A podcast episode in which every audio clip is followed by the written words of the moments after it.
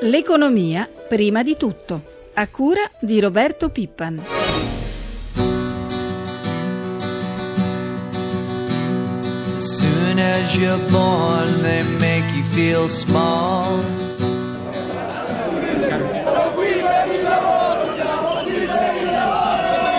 Till the pain is so big, you feel nothing at all.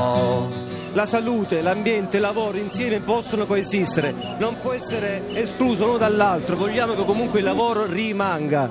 Working class hero is something to be in. Want to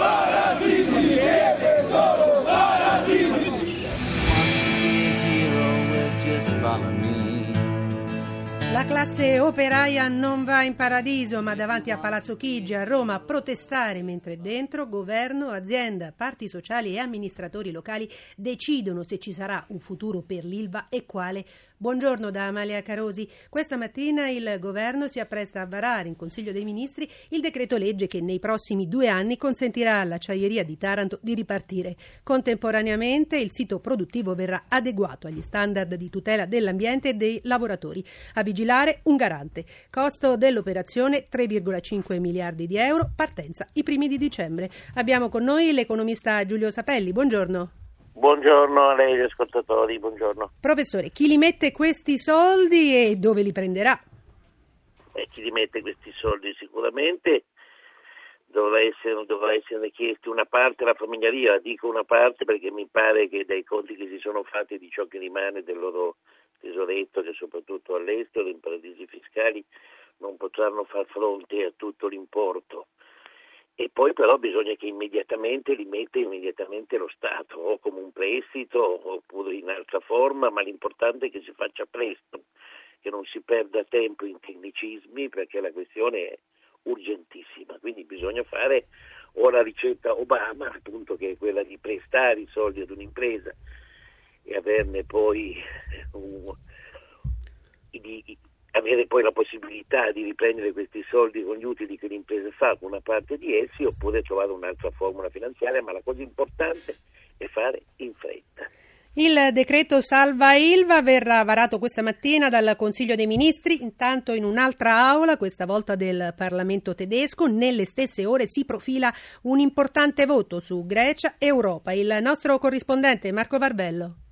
Lo aveva stabilito la Corte Costituzionale tedesca, il Bundestag, il Parlamento non può essere scavalcato dal governo in decisioni europee che riguardano però anche le finanze nazionali, proprio come gli aiuti ai paesi in difficoltà. E così oggi i deputati tedeschi dovranno discutere e dare il via libera alla seconda tranche di aiuti alla Grecia pari a 43 miliardi di euro, sbloccata dopo una trattativa a fiume a Bruxelles ad inizio settimana. Il voto favorevole non è in discussione, oltre alla maggioranza di governo, Unione Liberali hanno già preannunciato infatti voto a favore le opposizioni, tranne la sinistra di Linke. La Germania dunque non si metterà di traverso per salvare la Grecia, almeno questa volta, rimane l'incognita della fronda all'interno della stessa maggioranza del governo Merkel. Se come in altre occasioni i deputati euroscettici tra le fila del suo partito supereranno la ventina, la Merkel avrà bisogno dei voti dell'opposizione. Sarebbe un ulteriore segno di sfilacciamento della maggioranza su un tema essenziale, la solidarietà europea anche finanziaria alla vigilia di un anno elettorale in Germania, cioè il 2013. Da Berlino, linea allo studio. Buongiorno Piercarlo Padoan, capo economista dell'Ocse.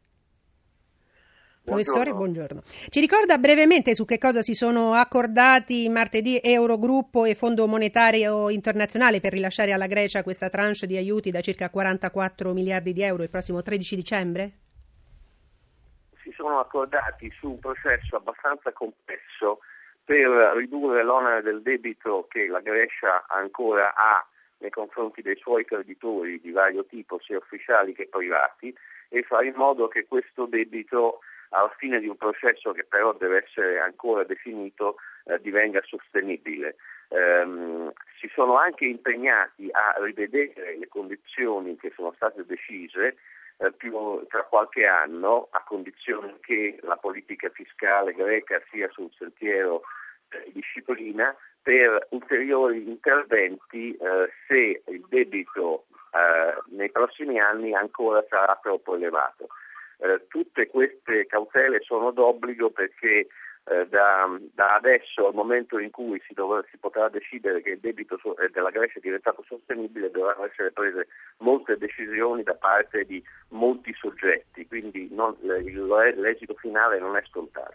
Non è scontato anche perché ci sono una serie di indicatori economici non proprio positivi, sentiamoli in questa scheda.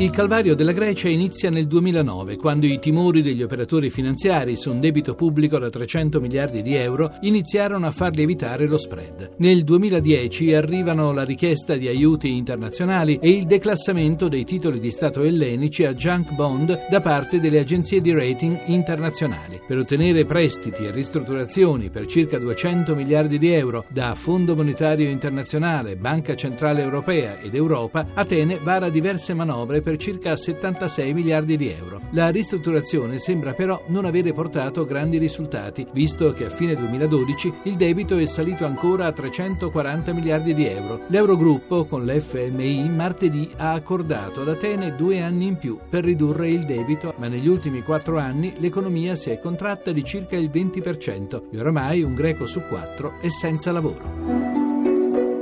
Professor Sapelli, torno da lei. Con questi anni in più per rientrare dal debito, quanto rischia di trovarsi a pagare la Grecia solo di interessi? Beh, questo non lo sappiamo, bisognerebbe fare dei conti, bisognerebbe chiederlo al, al dottor Padoan, che loro sono espertissimi in queste elaborazioni matematiche che spesso non hanno però... Poi lo chiediamo anche a lui. Sì, sì, lui lo saprà senz'altro. Il problema vero però è un problema di economia strutturale e non di economia matematica. Il problema è, come l'avete detto molto bene in questa scheda, eh, come avete detto molto bene in questa scheda, è che la, che la cura eh, sta avendo l'effetto opposto, perché il debito pubblico, così come accade già nel Portogallo, altrimenti... E allora qual è secondo lei l'alternativa a questa ricetta della Troica? Quali sono i suoi ingredienti? L'alternativa a questa ricetta della Troica è non chiedere ai paesi delle cose impossibili. Abbiamo già visto come hanno funzionato a rovescio queste cure in America Latina, quando hanno desertificato interi paesi e li hanno distrutti. E lì adesso si è infatti cambiato, bisogna invece fare una politica eh, coordinata a livello europeo possibilmente senza più che un Parlamento tedesco decida lui per tutta l'Europa che cosa bisogna fare, che questo che cosa che sta capitando in Germania è veramente pazzesca, bisogna rendersi conto che non bisogna aumentare le tasse, non bisogna fare questa cura da cavallo, bisogna fare una politica più attiva per la creazione dell'impiego, per lo sviluppo dell'occupazione e per lo sviluppo del mercato interno, cioè bisogna fare tutto il contrario capendo che il vero problema non è certo il debito pubblico ma l'assenza di crescita, quindi proprio bisogna fare una politica a rovescio. Questa è la sua ricetta, una ricetta che nelle premesse era la stessa dell'Argentina di dieci anni fa.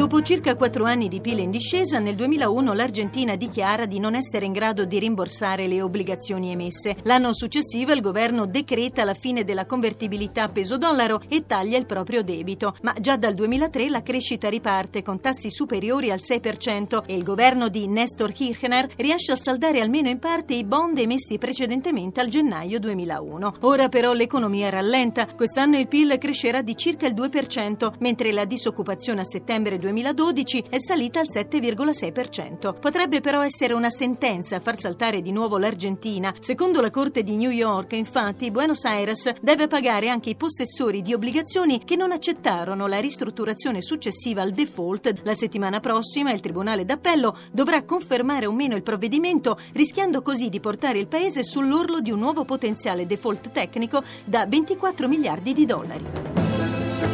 Professor Padoan, all'epoca del default argentino lei lavorava al Fondo Monetario Internazionale. L'Argentina disse no alle vostre condizioni di prestito perché la Grecia invece non può dire di no ai tagli imposti dalla Troica. Ma c'è una differenza fondamentale fra quell'episodio e la situazione greca, che allora l'Argentina assunse un atteggiamento unilaterale, non ci fu una vera trattativa di ristrutturazione ma solo un prendere o lasciare dall'Argentina che fu accettato da alcuni e non da altri. Quindi quello che succede oggi per l'Argentina è il riemergere di una questione mai risolta. Nel caso della Grecia la trattativa è molto più complicata perché gli attori coinvolti sono molti di più, ma c'è anche eh, direi un clima eh, di collaborazione molto migliore, quindi ci, ci sono notevoli differenze fra i due casi. Professor Sapelli, che cosa non ha funzionato in Argentina e che cosa invece deve assolutamente fare la Grecia al più presto, prima ancora di tagliare altri 40 miliardi di euro come chiede il Fondo Monetario Internazionale? Beh, quello che non ha funzionato in Argentina è che adesso si è esagerato dall'altra parte, la polemica appunto della signora Fernandez Kircher, ma già l'aveva cominciato Nestor Kircher, era profondamente diversa, come ha detto molto bene Padoan sono profondamente d'accordo con lui. Le due cose sono diverse perché l'Argentina adesso ha fatto una politica di, di distribuzione, di spreco pubblico, di distribuzione del reddito senza sviluppare fare attenzione alla crescita, ha fatto una politica di neoprotezionismo che naturalmente ha provocato un'inflazione che non è quel tanto o poco di inflazione che può essere positivo perché ti riduce il debito pubblico, ma ha scatenato anche un processo di stagflazione, cioè di stagnazione di inflazione, perché se non ci fosse l'andamento buono delle commodities, in questo caso dell'Argentina, la soia, l'Argentina sarebbe di nuovo precipitata nel baratro. Pensiamo che l'Argentina ha una grande ricchezza che è la carne i suoi allevamenti, la signora Kirchner adesso tazza le esportazioni di carne a circa il 50%, gli allevatori uccidono i capi perché sono distrutti dalle tasse. Quindi eh, questo diciamo si è passati da uno schema all'altro. In Grecia invece bisogna naturalmente bisogna che l'Europa capisca che per la Grecia bisogna invertire completamente la cura. E se si va avanti così la Grecia sprofonderà in una distruzione sociale, la disoccupazione sarà alle stelle, già adesso uno che va a Atene, Atene è una città semideserta, la maggioranza della popolazione si è trasferita nelle case degli avi o nelle case che gli immigrati greci, che come lei sa tornano ogni anno nelle isole si sono fatte costruire le ville, adesso gli ateniesi e gli abitanti di Salonico abitano lì perché sono, siamo tornati a una condizione di sopravvivenza e di scambio di baratto. Ecco, quindi bisogna fare una politica neo-keynesiana a livello europeo e finirla con tutte queste, con tutte queste tecnicismi e con tutti questi vincoli che soprattutto la Germania oppone ad una sana politica di ricostruzione economica. Grazie al professor Giulio Sapelli e al professor Piercarlo Padoan per essere stati con noi e alle 7.54 minuti 16 secondi eh, arriva l'aggiornamento dei mercati finanziari. Ci colleghiamo con la redazione di Milano dove c'è per noi Maurizio Quaglino. Buongiorno. Buongiorno. Come stanno andando le borse asiatiche? Per quello che riguarda le borse asiatiche continua la tendenza al rialzo rialzo con l'indice Nikkei che ha chiuso con un progresso dello 0,48%, si sta comportando bene anche l'Anseng di Hong Kong con un progresso dello 0,59%. E invece, Marzio, come, quali sono le previsioni per la riapertura in Europa? Eh, per quello che riguarda le borse europee, attualmente i futures sugli indici sono appena sotto la parità, quindi una partenza all'insegna dell'incertezza. Chiudiamo con i cambi la situazione dell'euro. Per quello che riguarda l'euro si è rafforzato nei confronti di un dollaro debole e adesso è tornato proprio in questo momento sulla soglia di 1,30 sul biglietto verde. Grazie Marzio Quaglieno dalla redazione di Milano. Amalia Carosi ringrazia Francesca Librandi per l'assistenza al programma e per la copertina. La pagina economica finisce qui. Linea di nuovo a Pietro Plastina con Prima di tutto.